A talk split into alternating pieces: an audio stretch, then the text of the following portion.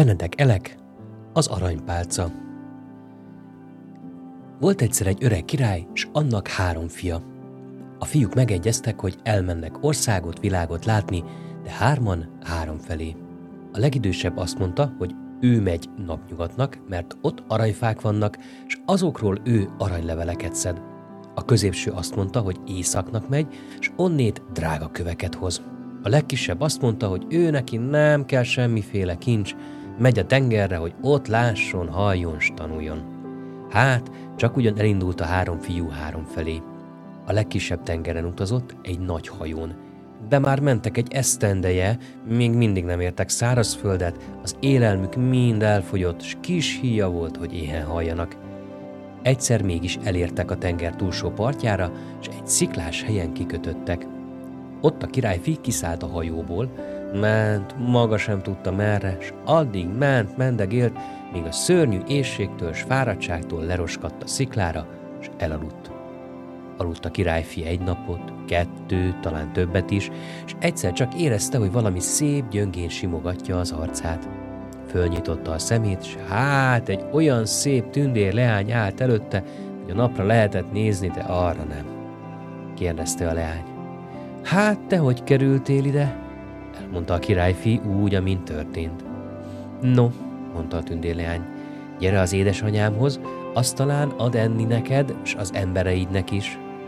Hazamennek, s a tündér királyné, mert az volt a leány anyja, kivett a ládából egy rózsás keszkenőt, s mondta, Tündérkendő, parancsolom, étel, ital rajtad álljon. Egyszeriben tele volt a kendő étellel, itallal, aztán adtak mindenféle enni és innivalót a királyfinak, hadd vigyen az embereinek is. Megköszönte szépen a tündér királyné jóságát, elbúcsúzott tőlük, elkülönösen a leánytól, s mondta neki lelkes szóval, visszakerülök én még ide, tündér király kisasszony, velem jössz te akkor. Gyere, gyere, válaszolta a tündér király kisasszony, veled megyek akkor. És hogy a királyfi el ne felejtse, neki ajándékozta a tündérkendőt. Tovább ment a hajón a királyfi, és addig mentek, míg egy szigethez nem értek. Kiment a szigetre, ott a tündérkendőt leterítette, s mondta, Tündérkendő, parancsolom, étel, ital rajtad álljon. Volt mindjárt étel, ital bőven, és elkezdett falatozni. Amint ott falatozott, oda jött egy öregasszony, és kérte könyörögve, hogy adjon neki egy falást Isten nevében, mondta a királyfi. Csak üljön le, néném asszony, egyék, igyék, van itt minden, hál' Istennek. Leült az öregasszony, eszik a sok mindenféle jóból, és egyszerre csak felállt, és hát nem öregasszony többet, hanem egy szépség, egy szép tündér, mondta a királyfinak. Köszönt, hogy ennem adtál, királyfi, mert most ez a kendő nem volna a tiéd. Nesze, olyan jó voltál hozzám, adok neked egy tarka köpönyeget. Ha ezt a köpönyeget megrázintod, ott, ahol a zöld darabja esik le, egy gyönyörű szép kert lesz, ahová a kék darab esik le, ott egy nagy tó lesz, ahová pedig egy fehér darab esik le, ott egy nagy palota lesz. De ha összecsapod a kezed, és azt mondod, kert, tó, palota, tűnjetek el, legyetek megint köpönyeg, a kert is eltűnik, a tó is, a palota is. Megköszönt a királyfia szép ajándékot, visszament a hajóra, s mentek tovább. Aztán elértek egy másik szigethez. Arra is kiment a királyfi, ott is leterítette a tündérkendőt, és elkezd falatozni. Amint falatozék, oda jön egy öregember, és kérte könyörögve, hogy adjon valamit Isten nevében. Annak is adott a királyfi jó szívvel, ettek, ittak, s vígan voltak. No te királyfi, mondta az öregember, jó tett helyébe jót fári. Nesze, adok neked egy aranypálcát, látod-e, a végén van egy ezüst gomb, ha ezt lecsavarintod, csak parancsolni kell, s annyi huszár sétál ki belőle, s a huszárok után annyi baka, hogy egy országot is elborítanak. Ha meg nincsen szükséged rájuk, csak parancsold nekik. Vissza! Szépen a pálcába visszamasíroznak. De már tovább nem is ment a királyfi, innét visszafordult hazafelé.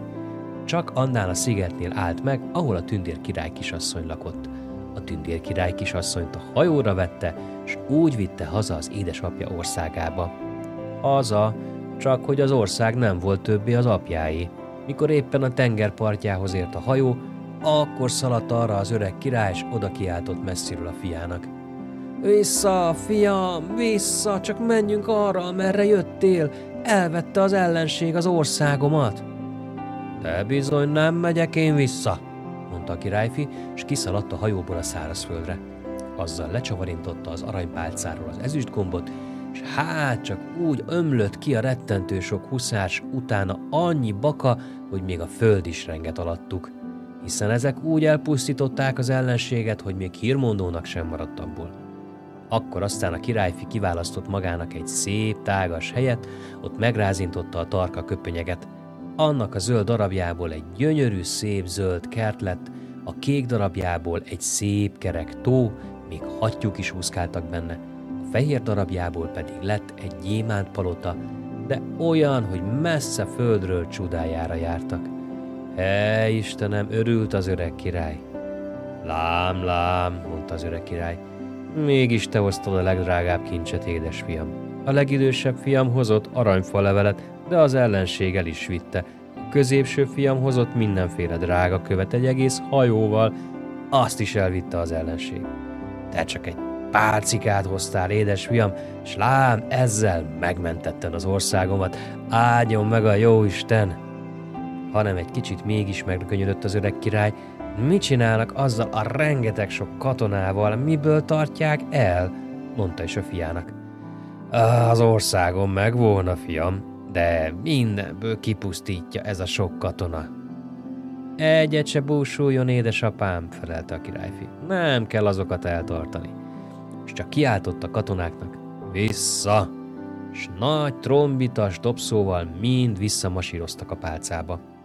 No, most már igazán nem volt az öreg királynak semmi búja baja. Hivatták a papot, hadd adja össze a királyfit a tündér király kisasszonyjal. Aztán jöttek a cigányok, húzták, ahogy tudták, hét nap s hét éjjel állt a lakodalom. Még ma is élnek, ha meg nem haltak. Szép álmokat!